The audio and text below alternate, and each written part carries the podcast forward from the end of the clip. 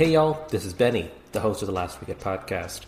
Before we really get into this week's episode, I just wanted to say that it's been great fun for me and my co host Mayank to use this podcast as a medium to chat with an incredible array of guests from all over the world on a variety of topics in the cricketing universe. For a couple of amateur podcasters, this is all possible due to Spotify for podcasters. And if you want to get in on this as well, here's how it works. Spotify for Podcasters lets you record and edit podcasts right from your phone or computer, so no matter what your setup is like, you can start creating today. Then you can distribute your podcast to Spotify and everywhere else podcasts are heard. As added features, video podcasts are also now available on Spotify. And when you want to take conversations with your fans to the next level, Q&A and polls are the best way to get them talking.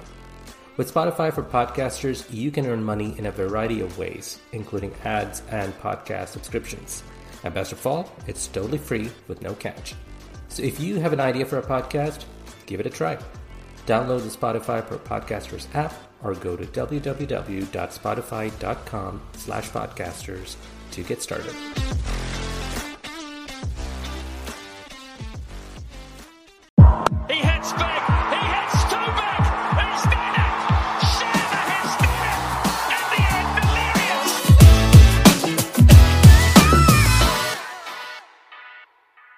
Hello and welcome to The Last Wicket, a cricket podcast that never gets interrupted by rain. I'm your host, Benny, and this week our special guest is host of the Sticky Wicket podcast, a University Radio Nottingham cricket show, and a content creator for the Trent Rockets in the 100 competition, Toby Reynolds. Me and fellow co host Nish spoke with Toby just before the start of the England India Test Series and we discussed expectations from the ongoing contest between the two sides, as well as the 100 and its impact on county cricket. Stay tuned.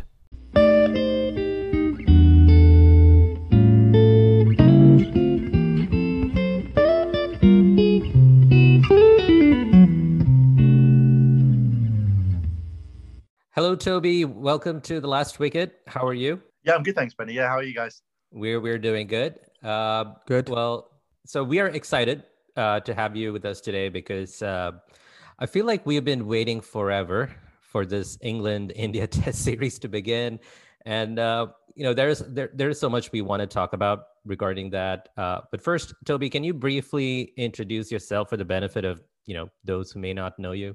Yeah, sure. Um, so I'm a student in the UK, work and I work for the university radio, and I do a cricket podcast called Sticky Wicket um, with a co-host over there, um, and we do sort of weekly cricket shows, sort of a mix of sort of tail enders, I'd say, and sort of more sort of wisdom kind of thing. So we sort of have try and have a bit of a laugh, have some quizzes, uh, have some games, but also do try and talk um, about all the cricket that's been going on, the hundreds, the Test series, whatever it might have been at the, at the time.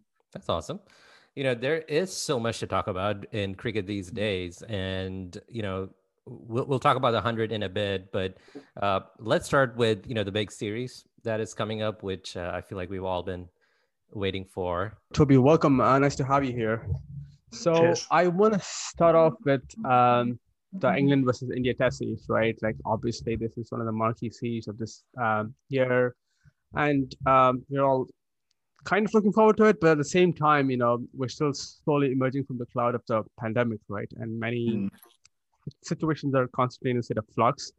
So, you know, um, the I would say the hype or the expectations are slightly muted as opposed to mm-hmm. a you know previous years when England, India played. It used to be uh, with a lot of uh, attention and eyes. Um, so, just kicking off this conversation, what are your expectations from the series? Just broadly, what do you think it's gonna yield? Um, yeah, I, it's a hard one. I think England um, and the UK is coming out of COVID, sort of lockdown restrictions have sort of started to, to be eased um, pretty much back to normal, I think. Um, we've sort of, you don't have to wear masks everywhere. You can have full capacity um, stadiums and clubs and, and, bars and everything. Um, so I think it's definitely starting to come back. I, I do know what you mean. It's sort of being in lockdown for so long, it was it was definitely an interesting um, experience and sort of watching the the India England series in India um, that happened a few months ago. I think that was definitely um, very different to how it how it perhaps could have been with sort of people maybe following it more than, than they normally would because they weren't able to go out and and sort of it being at interesting times or sort of different times for England to, to India. It meant you perhaps were in in your house in the morning rather than going to work and you could watch watch a bit of it, which might have helped in some ways. But I think in England, I think it's definitely going to be changing and helping. And with with full capacity stadiums, as I mentioned, I think it's going to be really interesting to see full crowds back for Test cricket, which hasn't hasn't happened for for years as well for years. Yeah, not it felt like, but it's been years. Um, so I think everyone is definitely getting excited. I think with the hundreds at the same time, there's definitely a feeling of cricket being um, building up and, and sort of everyone getting into it. Um, so I'm looking forward to it, and I think it should be a, a really competitive and good series. Yeah, I uh, I remember seeing the crowds, you know, in the ODI series between England and Pakistan, and then in the hundred as well. And I realized, you know, that's what we've been missing, mm. uh, because for the last, it feels like the last hundred years, but really over a year and a half, you know, most of international cricket has been played in front of empty grounds, um, mm. or for people who are watching on the TV with artificial noise, which for some reason makes it sound sad.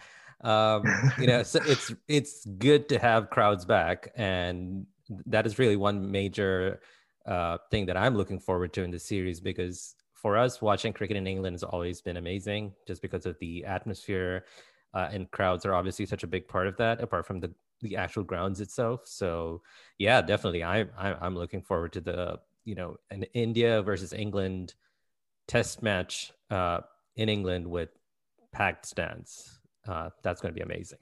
Yeah, and also a good a point um, in favor of the series that's going to start is the Euro 2020 is done, and you know the Premier League hasn't started yet, so uh, people's attention is you know ready to be tapped into again, right? So that's it's a good time for cricket to be on the front pages, so to speak. Yeah, yeah, exactly. I think it, that's the key really with it, with it all trying to just get fans re-engaged and re-going to, to the sport, and and I think with everything being open, this is probably the marquee series to, to do it, really. Either England, India, or England, Australia, probably the two biggest series you could ask for, I'd say.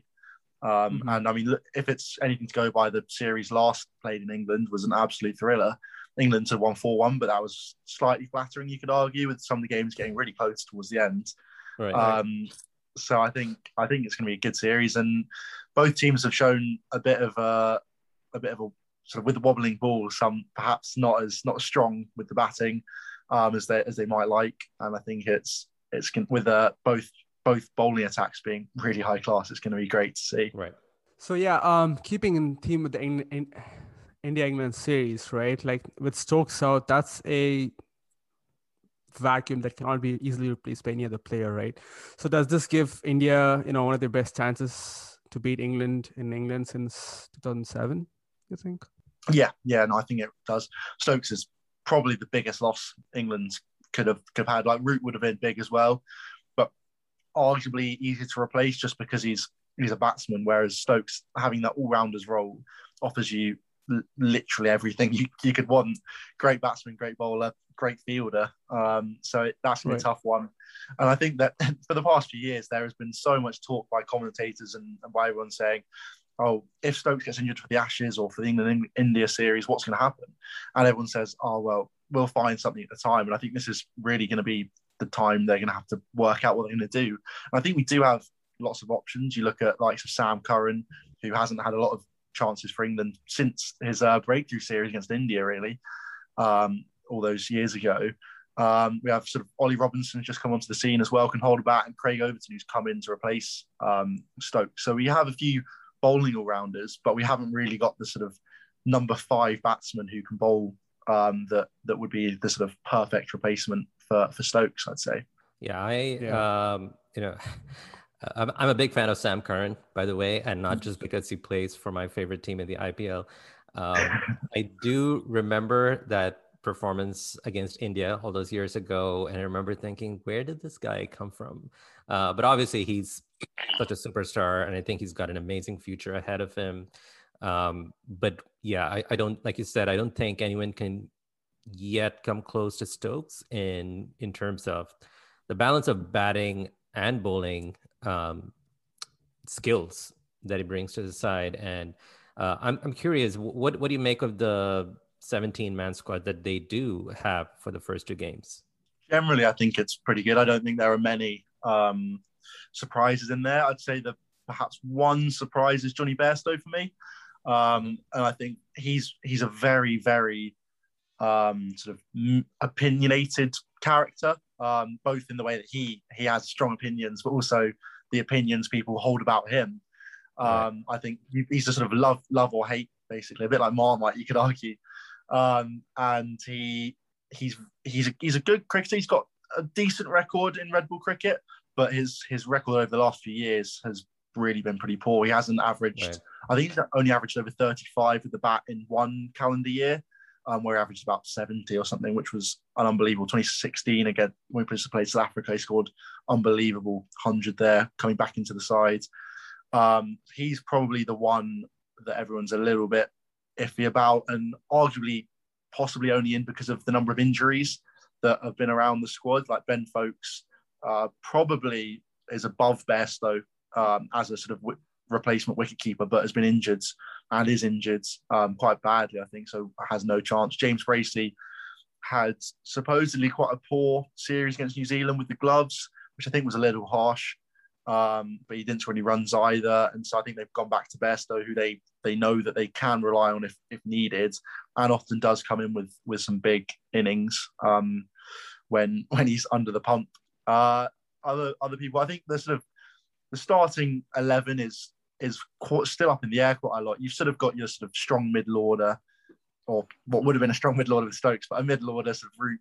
Um, Pope probably going to keep his place if he's comes back to fitness, which looks likely, and Buttler probably going to move up to number six.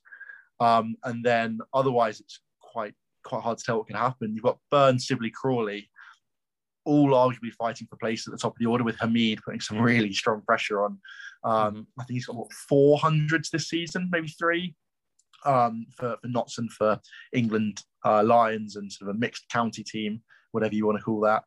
Um, so he's he's in fantastic form, um, as well as and then and it's the bowling as well, which is probably going to be the difference. Jimmy Brody, Leach probably all going to start, and then it's whether they want to go for Mark Woods, Ollie Robinson, uh, Sam Curran, or Craig Overton. Really, likely one at least one of Curran and Robinson will play probably both because they'll have to bat probably at number seven unless they want to go down the um, Dan Lawrence route.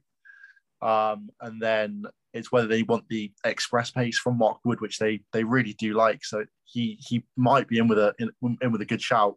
Although I think you can't forget that with the age that Broad and Anderson are, they probably won't play all five games. I would have thought they'll miss. Maybe one each at different times. So it's whenever they try and rotate them out um, it will be interesting to see who comes in and, and how they mix and match uh, their bowling attack. From from an Indian perspective, I'm honestly more worried about the bowlers, English bowlers. Mm. Uh, I mean, despite their age, Broad and Anderson have been such a menace to opposition, uh, you know, batsmen when they're touring England, and I don't really see that changing much against this Indian side, especially because Indian batsmen haven't really been uh, consistent together at the same time. Uh, so I think that's really going to be the big battle the English bowlers versus the Indian batsmen, and not just Broad and Anderson. You know, you, you brought up Ollie Robinson, who had a pretty decent uh, debut series, and even Jack Leach. You know, I, I, think in favorable conditions, if there's, you know, we're gonna we'll be talking a lot about Ashwin and Jadeja in the weeks to come, but I feel you know Jack Leach is pretty decent himself. Um, and you know he he troubled Indian batsmen in in in India. So I I would say that you know it's really going to come down to the battle between uh, English bowlers and the Indian batsmen. Mm. Yeah, no, I think I think that's true. I think the the sort of difference between the squad selection troubles with uh, England is is the bowlers you've almost got too many good. Right. Um, like who, who are you going to pick? Whereas the batsmen, it's oh shoot, who do we who do yeah. we have to bring in because we're struggling with uh with sort of some high quality openers and top order batsmen. It's sort of you look at the averages of uh, Crawley, Burns, and and Sibley. Burns averages 34, Crawley thir- uh, 29 and a bit, and Sibley 31 and a half. So none of them really standing out and saying I have to be picked. I'm averaging too many for you to drop me. Uh, Burns probably in the strongest position right now, but then you compare that to the uh, the Indian batting lineup, and you guys have had a maybe with the openers a little bit of a tougher time, but generally quite a stable um, batting lineup. Pujara three, Kohli four, um, Rahane five has been around for what best part of the last decade probably, and then it's a mix of openers um, coming in and out, I guess, um, for you guys. Right. What do you guys make of the Indian sides? Just to see your guys' opinion. Hmm. Like you said, right? I think I'm pretty confident in the middle order, but the opening is still iffy. And you know, uh, I think Benny will also touch upon this. We were just talking before we went on air about Pujara's lean um, patch, right? And that's been prolonged lean patch, right? Like where you're usually heavily reliant on him, um, kind of like you know numbing down the attack, but ultimately scoring hundreds as well. He kind of does the first part of like you know hanging in there and you know tiring the bowlers out. Though I don't know if that's going to essentially work in England. Um, but his output in terms of runs have kind of like dried up, right? So that's a bit of a concern for us. And ultimately, we do end up relying on Kohli more than we'd like to, uh, even with Rahane being a little uh, not so consistent. Um, uh, as far as the bowling goes, I think I'm pretty confident. I'm actually really looking forward to India playing four bowlers, uh, four fast bowlers, even um, in some English conditions. So, yeah, over to you, Benny. What are your thoughts? I cannot believe the time has come when I'm more excited about the Indian bowlers than the batsmen. Yes. you know, for the last 20 years, you know, we've prided on, you know, the the Tendulkars, Dravids, Lakshmans, uh, and then of course the Kohli, Sehwags. Um, but just just given the way everything stands now, you know, we ha- we have most likely Ishant, Shami, and Bumrah, uh, who can stand with anyone else in the world to compete for the tag of the best fast bowling lineup. You know, and then we have the likes of Siraj uh, waiting in the wings, and then we have two world class spinners in Ravichandran Ashwin and Jadeja. So all of that makes me, you know, like very excited for the bowling. On the batting side, yeah, we got the names. You know, we have Pujara, Kohli, Rahane, but if you look at the numbers, it's they've not really been racking up high scores consistently, at least not like, you know, the standards set up by the likes of Dravid and Tendulkar for years. And, our openers, you know, you know, Rohit Sharma has has been around for a while, but uh, the other position has kind of been going back and forth between Shubman Gill and Agarwal. So w- that's one of the reasons why I feel like ultimately the battle between the English bowlers and the Indian batsmen will decide it because uh, I don't I don't think the Indian batsmen are on high on confidence and especially after uh, the WTC final um, they have you know they, they have a lot of work they have a lot of hard work to do so you know that's yeah. what keeps me realistic about their chances yeah, I'd agree there, and I, I wouldn't go to the extent of saying that you know our bowlers are ba- bailing our batsmen out because that's a bit of a stretch. However, we'd like to see you know having grown accustomed to like you know runs being scored willy nilly, right? Like we'd like to see at least somewhere in a balance between 50-50 between the bowling and batting rather than currently maybe you know favorably skewed uh, in terms of bowlers. Maybe that's you know I, I, don't know the stats, the numbers behind it. Perhaps that's the larger trend in international cricket today, right? Like bowlers are having a good last five six years, perhaps even more, right? I'm just throwing out this number anecdotally, but that just seems to be the perception um, sitting on the fences with our data here. And, and yeah, Toby, no, uh, fr- from an English perspective, who do you think Root's men will fear the most, uh, apart from Kohli? That is yeah, I mean, I think any of them, to be fair, could be quite scared to be scared of. Uh, and yeah, Kohli's the big one. I think Rahane and Pujara are, are key. I was sort of thinking about mm. how it how it could turn out as a series. I think it could be very similar to the Ashes, the 2019 Ashes, where Smith scored an amazing amount of runs and was only in the game in three of the games or something like three and a half of the games. Um, so he's he scored 700 runs in seven innings or something stupid like that. Um, and I think Kohli, if he has a similar impact like that, will be dangerous.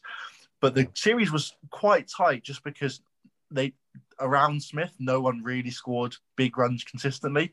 Um, so I think if if Pujara, Rahane, maybe some of the openers um, can score runs around Kohli and, and get runs as well, maybe a couple hundred, couple fifties, then it will be like very hard for England to to win the series.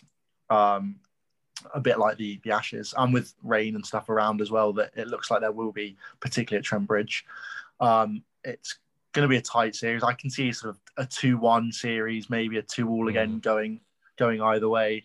Um, but I think I think the seamers are going to be tough. I think the one thing if India can work out the pitches well and decide whether they need to play two spinners or one spinner, uh, which perhaps arguably was an undoing in the um, World Test Championship final, um, and can sort of find a bit more of of an all-rounder in your bowling attack, because you ha- that's perhaps the the one weakness in England could hope if they can get a few early wickets, and you're not playing Jadeja, say, um, and you have um, I know Siraj or Ishant or whoever it is at number number eight. That's quite a high for, for those guys. And if we can get through your tail pretty quickly, then even if Kohli's on 100 down the other end, if he's got no one batting with him, right. then he can't score thousands of runs in the series. Right. Um, so I think Pujara and Rahane are probably the the key the key players for, for India because I think your bowling attack is going to do well no matter what. So if they can score a few runs, then it's going to be a tough series for England. And something that occurred to me, um, given given the comparatively, you know, like both sides have very good bowling attacks, it could also come down to whose lower order will bail out the batsman uh, because we've actually on the podcast we've talked about this before about how india's lower order doesn't really contribute as much as they could. And you know that's somewhere that's something that, that i feel like sides like england and new zealand are a lot better at. You know their middle to lower order you know get some valuable runs and that really proves to be the difference um, in most of these cases. So um, i don't have high hopes for india's lower order uh, to provide the runs. Um, now let, let, let me go back very briefly back to ben stokes you know we talked about his absence but you know we should mention that uh, his absence is not due to injury. Uh, you know, he's taking a break for mental health reasons. Um, now, obviously, this is a very divisive topic and not just related to cricket, but across all sports. We've seen that in the Olympics, we're seeing it in tennis. Uh, what is the take in England over St- Stokes withdrawing from the series? I think it was a lot of shock around it, really. Um, I think they talked they've talked about it a lot on Sky sort of between hundred matches, um, trying to work out sort of what's what's happened really. And I think it's it's shown that even the most sort of infallible or people who look very infallible um, can, can be can be hit hard um, without you realizing. I think you sort of you look at Stokes here, someone like Glenn Maxwell um, in Australia, who arguably one of the sort of coolest, uh, most level-headed guys, to struggle with with it as well. Um, so players all over the world have, have really been struggling, particularly because of COVID.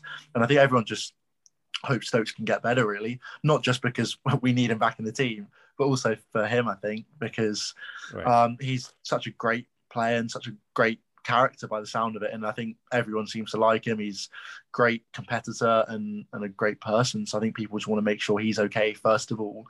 Uh, and then from there we can look to integrating back into the side perhaps. And and if if he, he might call it there and say oh, it's not for me anymore.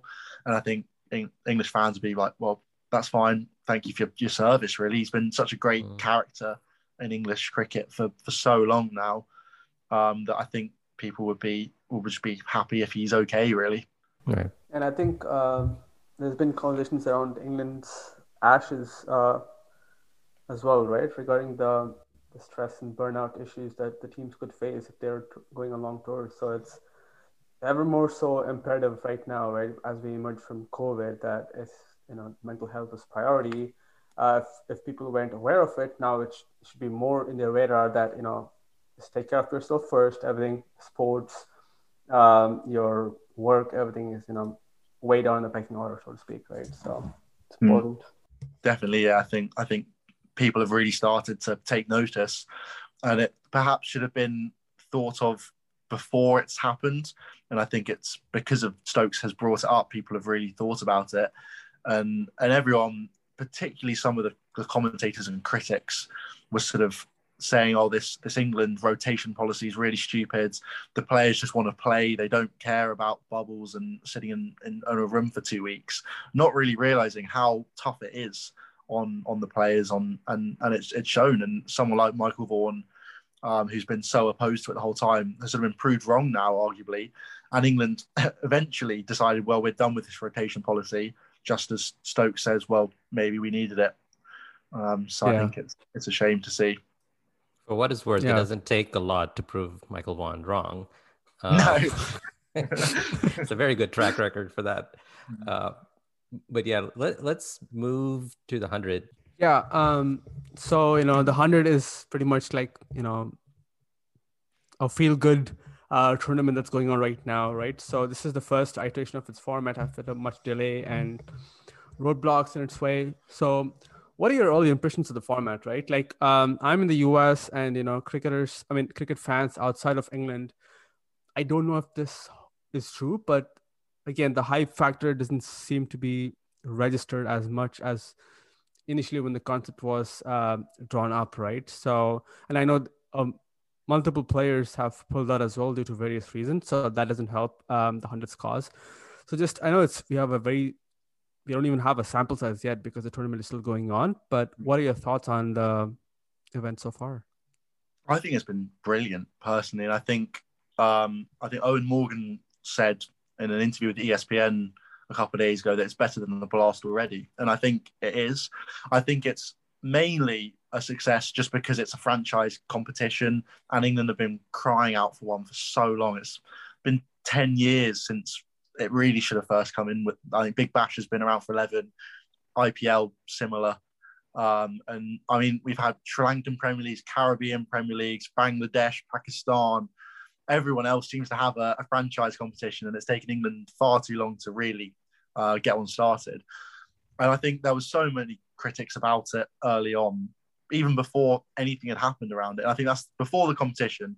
The one thing that annoyed me was people saying it's going to be a failure before right. they'd even played the match. And I think you can't yeah. tell what it's going to be like um, until you know what's going on. I think the, the games have been fantastic so far. So many tight games, and it's only going to get better. You think, as people understand the game and get the tactics around it more, um, it's just going to going to improve. And, and I think particularly for the women's game, it's amazing. The they've today at Lords, I know they've had the highest female domestic attendance um, ever in, in England. I think over 15,000 people uh, were, were in by the end of the game. And I think it was a good game. Southern Brave managed to pip it towards the end, but but it's it's just helping everyone. It's sort of I don't think there's any real problem with it. I think whether or not it was a hundred or a T20 competition doesn't make a huge difference. I think it mm-hmm. it could be quite useful being a hundred competition and different from every other franchise tournament around the world. Um, just something slightly different that players will think about. And speaking to players, I think they're they're just thinking, oh, it's franchise competition, it's cricket, it's all the same. And I think it will take a maybe a year or two for them to adapt fully to the slightly different format. But in general, I think they're all getting behind it and, and enjoying it. And I think young cricketers are going to be getting into it and enjoying it as well.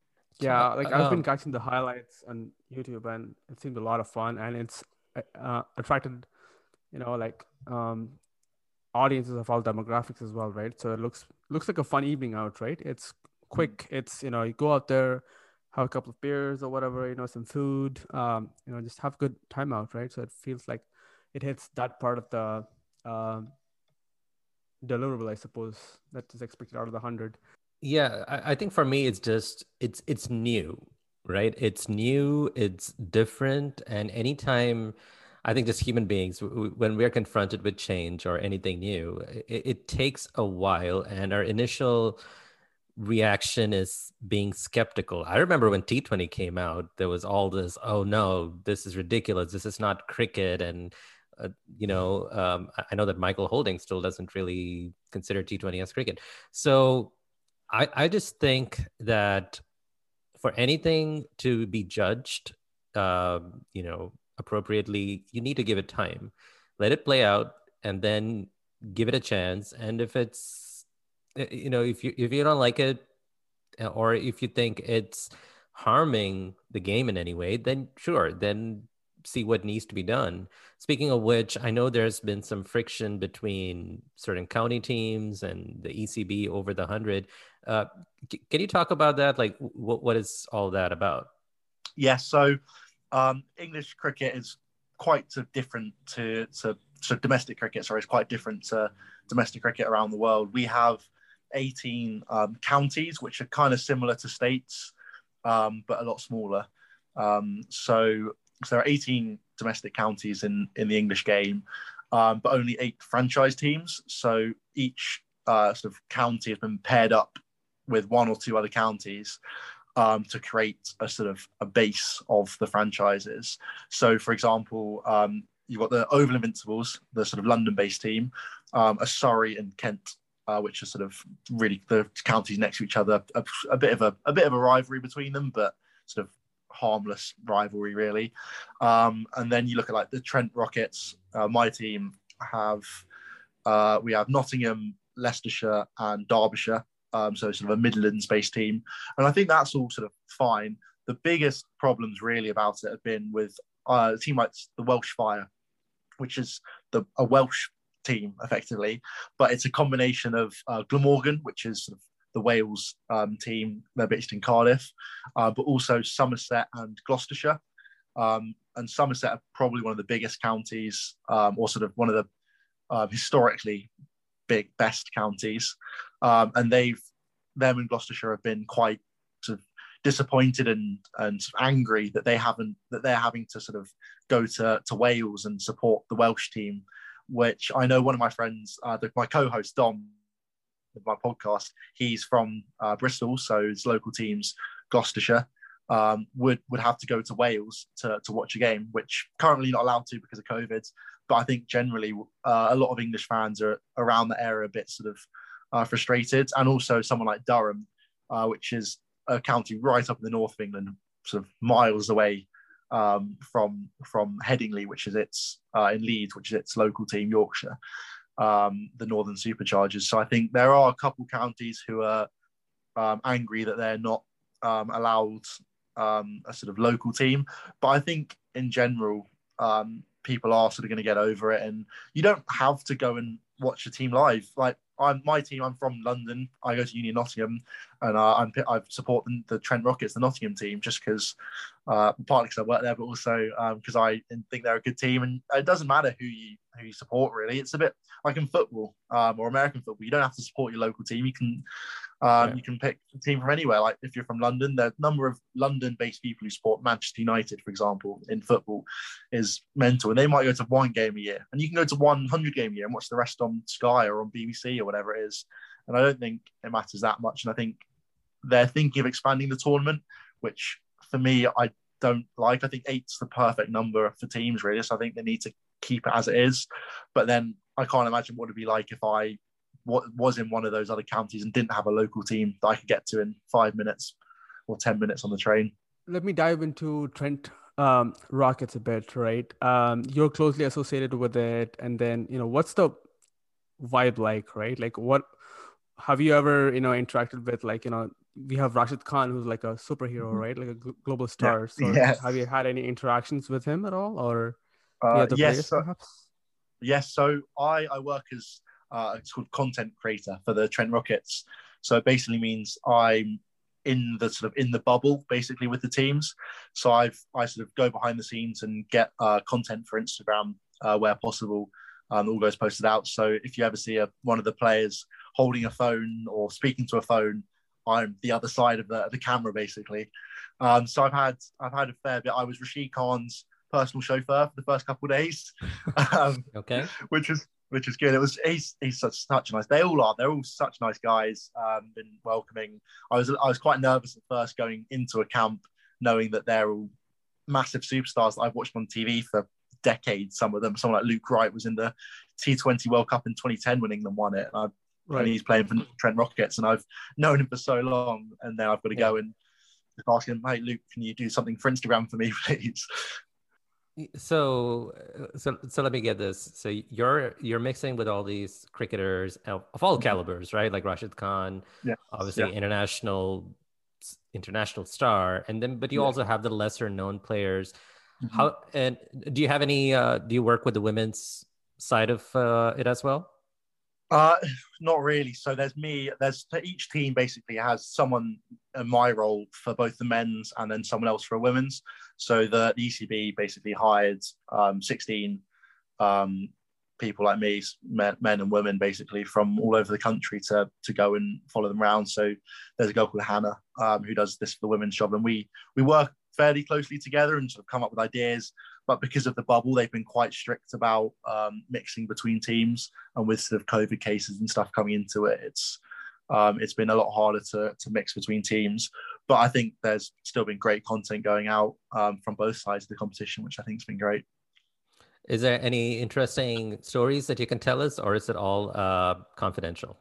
Um, interesting stories. Uh, well, so I think the, the one that I quite like, it's not necessarily um, interesting or funny in, in sort of a in a perhaps a way you might expect. But um, the Trent Rockets game against the Northern Superchargers, where Trent Rockets won, was sort of miles behind the rate. They were looking almost out of it, and then they managed to hit a few sixes towards the end of the game. Some of the guys lower down the order, Matt Carter, for example, came in and blasted the ball around, and, and we managed to just get over the line with three, four balls left, I think. Um, but the day before, everyone had gone in to train, and I was there filming everything. Um, and the and Matt Carter was in one of the nets for some range hitting practice. Um, and I got I know ten videos of him absolutely nailing sixes into the crowd at Trent Bridge with with no one there to watch it. And then I saw him go out the next night and and blast one with everyone there to watch it and celebrating, or with uh, Marchant de Lange who bowled a couple no balls and then ex, uh, executed two perfect Yorkers straight after. I've got so many videos of him practicing them, and they basically get one of the um, boundary sort of triangles um, with the sort of sponsors on, and they put it down on the crease line, and the bowlers will come in for 10, 20 minutes and just every time try and hit that perfect Yorker and thud. And this sort of when the ball thuds into the uh, the padding, it makes such a satisfying noise. And yeah. I've got 10, 20 videos of de Lange every day, basically nailing Yorkers and then going and seeing all of these guys execute these skills they've been practicing. Um, is it's really interesting to see. And I sort of knew that it would happen, but actually seeing it makes you really think about it a lot more and, and how talented these guys are and how hard they do work. Like Joe Root, right. for example, we'll we'll bat in the net for half an hour, an hour, like everyone else does, and then after the session's finished, we'll go to Andy Flower, who is our coach, and ask him him to throw for another half an hour after, and you can really see why he's England's best batsman, arguably ever. Um, he works so hard as the as all of the guys. They all get they really get into it, and it's it's amazing to see really behind all the stuff behind the scenes. I'm very jealous. Um, that, that is awesome. like a dream job. yeah. yeah. very cool. I, I, did have one more question, right? Like these mm-hmm. um, franchises or teams, so to speak, they're pretty like new, right? So mm-hmm. you need some roadmap to build fan loyalty, right? Do you have any mm-hmm. uh, engagements or any like you know activities planned for them if you're playing like a home game for the fans uh, to come taken? Yes. Yeah, so most of the most of the sort of people will probably support their local side. So if you're from sort of Nottinghamshire, Leicestershire, Derbyshire, you'll support the Trent Rockets because they're the sort of associated team with your county.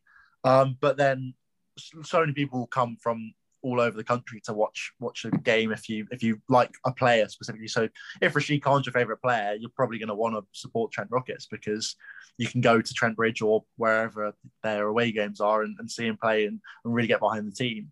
Um, and I think and you can definitely notice in the crowds the sort of the difference in in age group and the fans um, who are who are coming into this game. There are so many young boys and girls coming coming in and watching um, cricket, which I think is it's just so exciting to see that people are getting in, yeah. into the into cricket into the game um, and don't care if it's 100 balls or 120 or a whole Test match. And hopefully it means they might watch the 100 and then next year they'll say, Oh, I went to the 100 game last year. That was quite good. Why didn't I go to the ODI, England versus, I don't know, whoever playing Pakistan, they might come over again. And so they might go to that. And then they'll go to, Oh, Test match maybe. I could go to the Ashes when Australia come over in a couple of years again.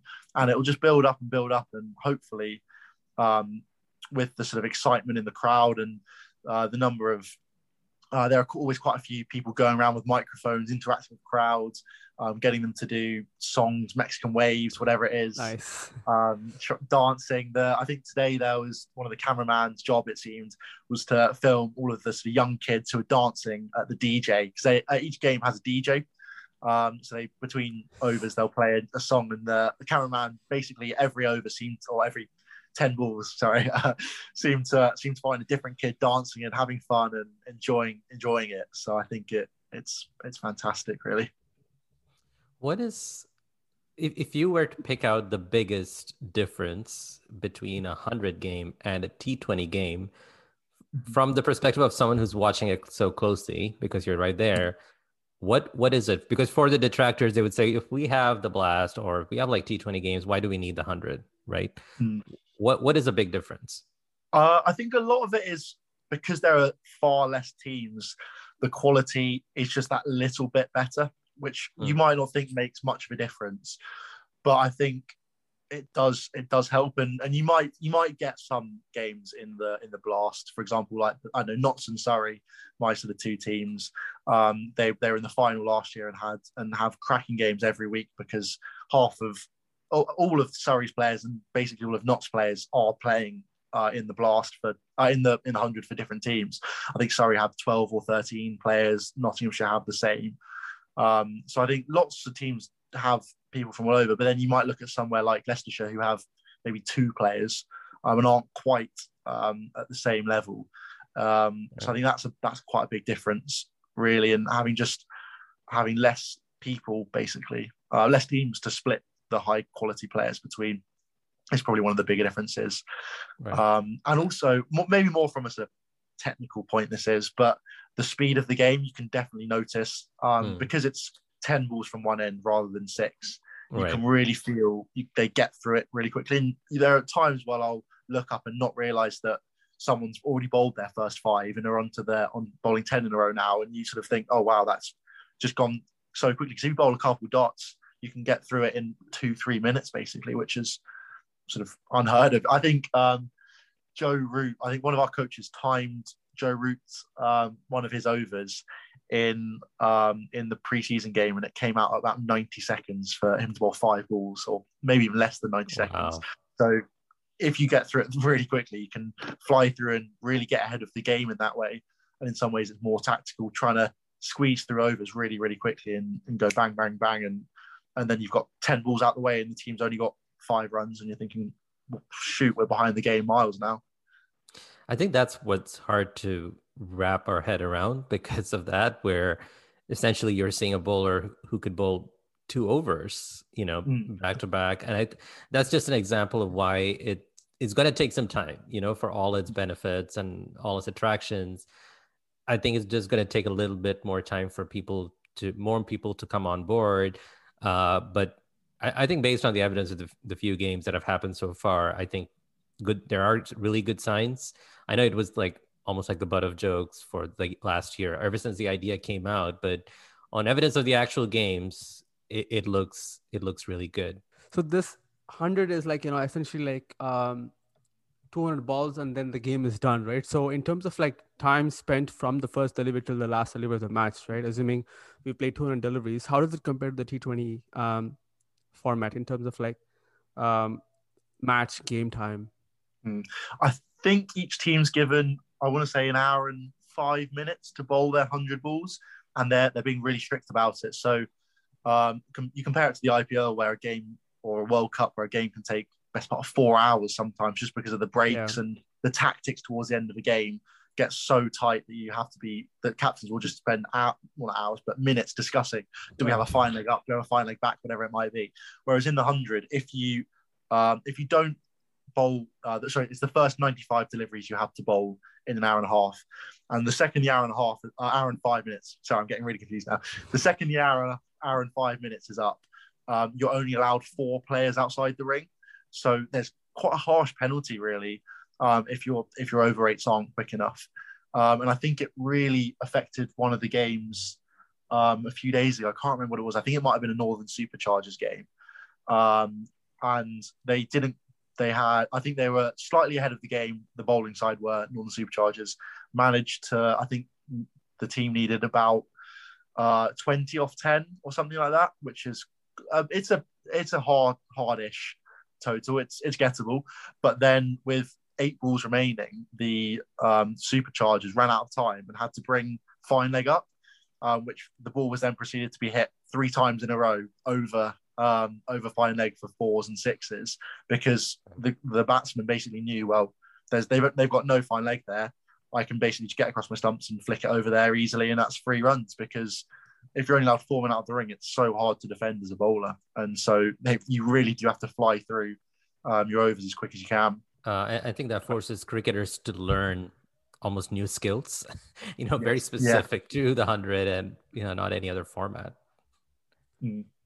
Yeah, and if this format becomes a success, right, it could be a good vehicle to like you know perhaps bring the game to the US, right? Like mm. T20 was ideal in terms of like three hours, but like you said, right, it can still, you know, the boundaries are always like stretched, right? It goes to three and a half hours, sometimes even four hours. Yeah. It's not, but it's still a long chunk of time in the modern world for anyone to go out to enjoy a game, right? So an hour, 20 minutes, two hours tops ish. You know, I think people can get used to that right? Especially mm-hmm. with the modern attention span being so fractured, right? Like we want to shorten the game as much as possible to give it to the consumer. So yeah, definitely, yeah, yeah. I don't know what it's like in uh in America, but I've I've been over a couple times, seen baseball mainly.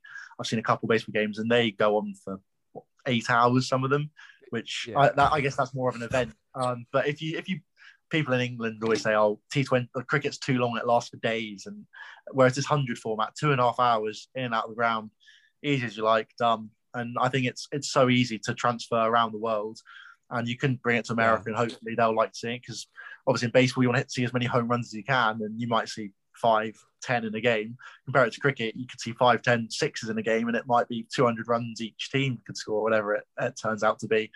Um, so I think it is hopefully quite a good a good way to transfer um, this format and T20 cricket and whatever it might be around the world because it's so fast and, and you can get through it so quickly.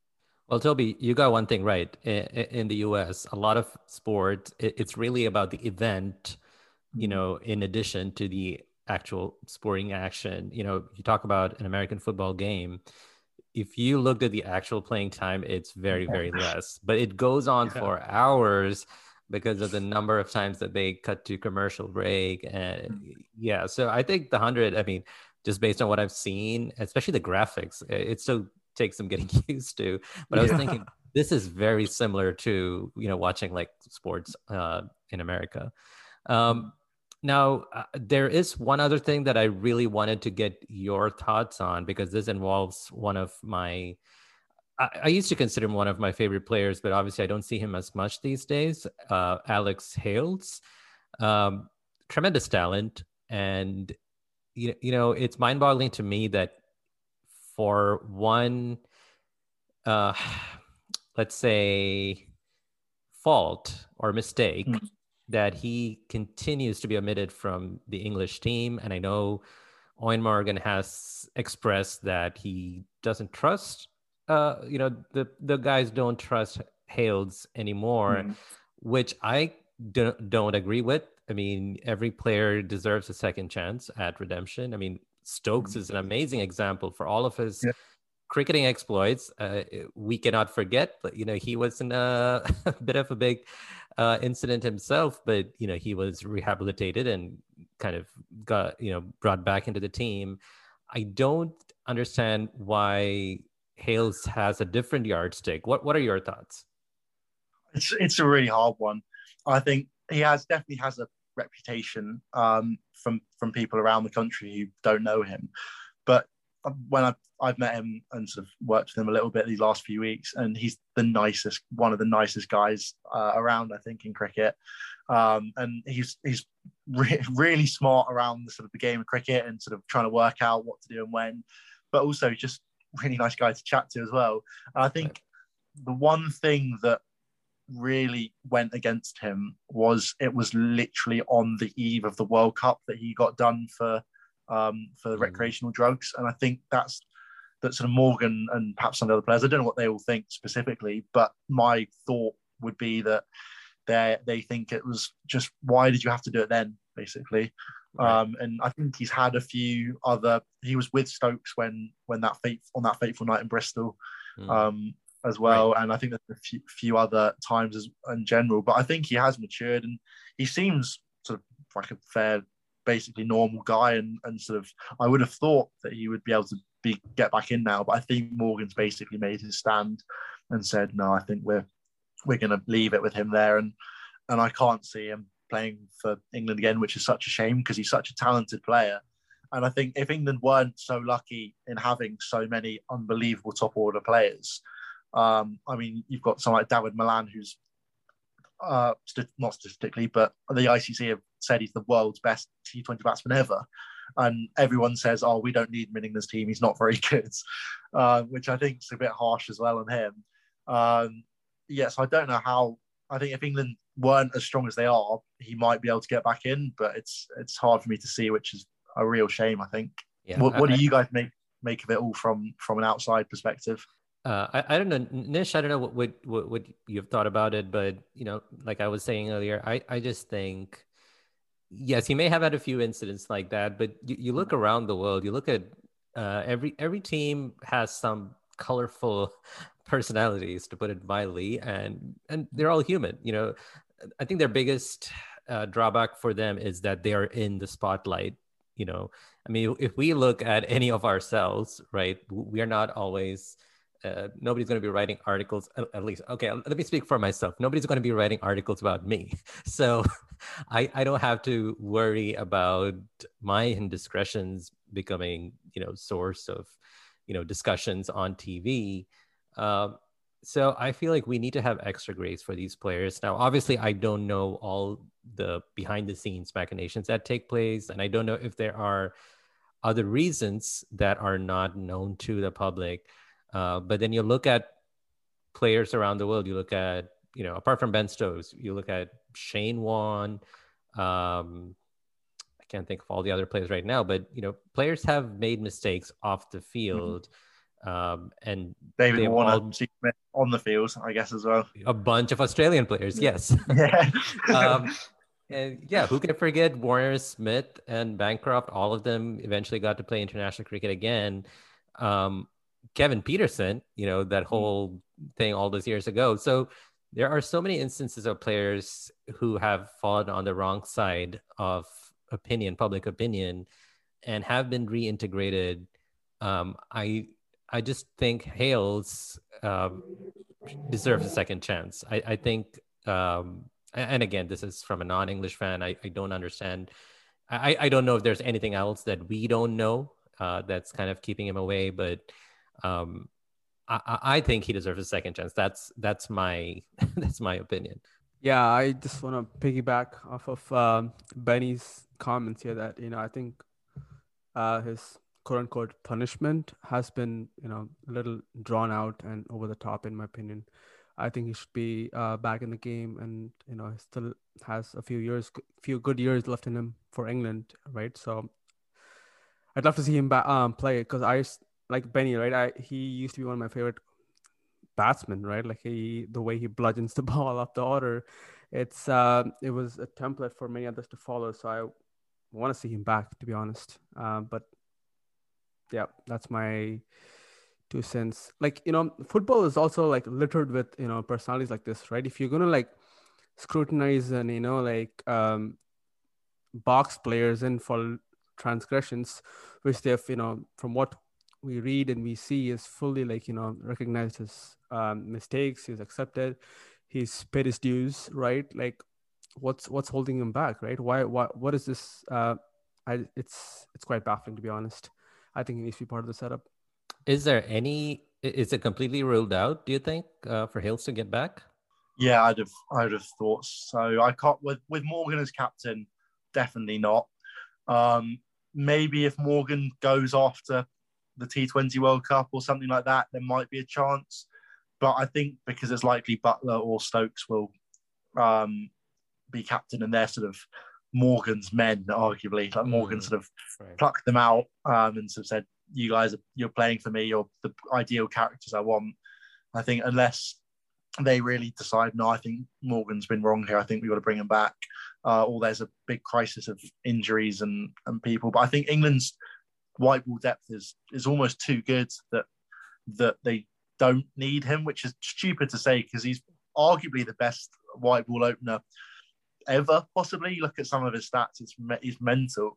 Um, he's, I guess, over 30 now, I think, though, which is also going against him. If he was 26, 25, they might look at him more. But when you've got people like Phil Salt um, coming through, Will Jacks coming through, some of the guys who are in their early 20s who aren't even in the squad. Liam Livingstone, for example, has only really just started making his name. He's been around for ages and been unbelievable for ages. So I think it's it's a very slim chance, which I think is disappointing.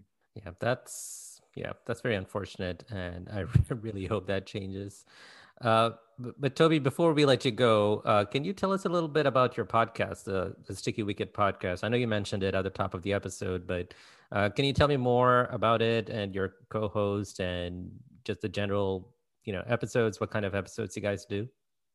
Yeah, so we we do a bit of everything really.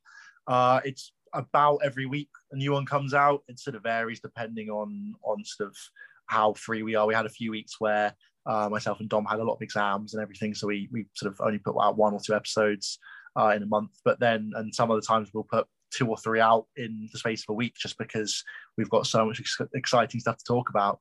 Um, we've had a lot of guests on recently. Um, I'm basically straight after this. I'm doing a podcast with uh, the Trent Rockets uh, analyst um, and which I think should be a really good, good episode. We've had uh, Ian Cockbain, who plays Welsh Fire in Gloucestershire on. Uh, we've had Jarrod Kimber and Yas Rana, um, Ellie Oldroyd, sort of all journalists um, and, and, cricket writers um, from all over the place. Um, and then generally it will be sort of whatever happened in the past week of cricket we'll talk about. So um, a lot about the 100 so far um, over the last couple of weeks. Before that, yeah, the India series we talked a lot about when England played in India and the white ball stuff more recently. Um, and we should have a few few really good episodes with hopefully a lot of more guests coming on. A few a few of the Trent Rocket players. I think we're trying to trying to get involved. Um, and we almost always finish off with some games as well. Uh, so we've got our what we call URN Ashes, uh, mm-hmm. we, uh, which is um, which is really good fun. So each week we sort of take turns coming up with a game uh, to try and quiz the other one on. So last week was called the 101. Uh, and Dom, my co-host, came up with it. He seemed to come up with most of them because he's just he's so good at it all. Um, and so he he came up with it, and uh, it was it's a bit like um, it's sort of a not true or false, but sort of pick. He'll ask a question and give two options, and I basically had to decide. Um, I had 101 runs to start with, basically, and I could put 50 runs on one and 51 runs on the other question if I wasn't sure what it would be. Um, and and you sort of he asked me 10 questions and I had to try and keep as many runs as I could um, by the end. So I think I got down to about 10 runs um, because some of the questions he asked me uh, were quite tricky. Uh, but it was it was good fun, and we always try and come up with different ones and sort of try and make them uh, vaguely related to whatever we've been talking about. Um, so, so 100 based most recently. We've had um, so many random ones. We've we stole one from Tailenders called Cruisic. I don't know if you guys listen to the podcast. It's got some Jimmy Anderson um, and a few and Greg James and a few other guys, um, and it's sort of a music based cricket quiz. Um, so he sort of gives oh. clues, and we stole that for one week. Um, and, and, we've generally come up. Dom comes up with some really great ideas, and we we try and work out um, new quizzes, and occasionally steal some ideas from TV game shows or whatever it might be. uh, but yeah, sort of generally cricket based uh, podcast where we sort of talk about whatever whatever's happened in the past week of cricket. The rules for the game that you mentioned earlier that Dom came up with that sounds appropriately you know very similar to the 100 itself uh, it, it sounds like it would take some time uh, to get used to uh, yeah. but I'm also very impressed that you guys are doing this as students because I cannot even imagine doing that. Uh, we just have a lot more free time, I guess, with age. Uh, but um, no, I, am I'm, I'm excited. I, am really glad that we got to connect, and uh, you know, we really appreciate you uh, and your time.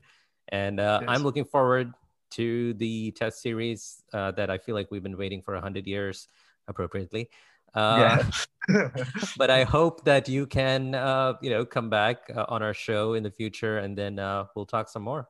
Definitely, yeah, I've really enjoyed it. Thank you guys for having me so much. Cheers. Yeah, thank you, yeah. Toby. And you have a new uh, Trent Rockets fan here, so yes, they're my team. Cheers, Nish.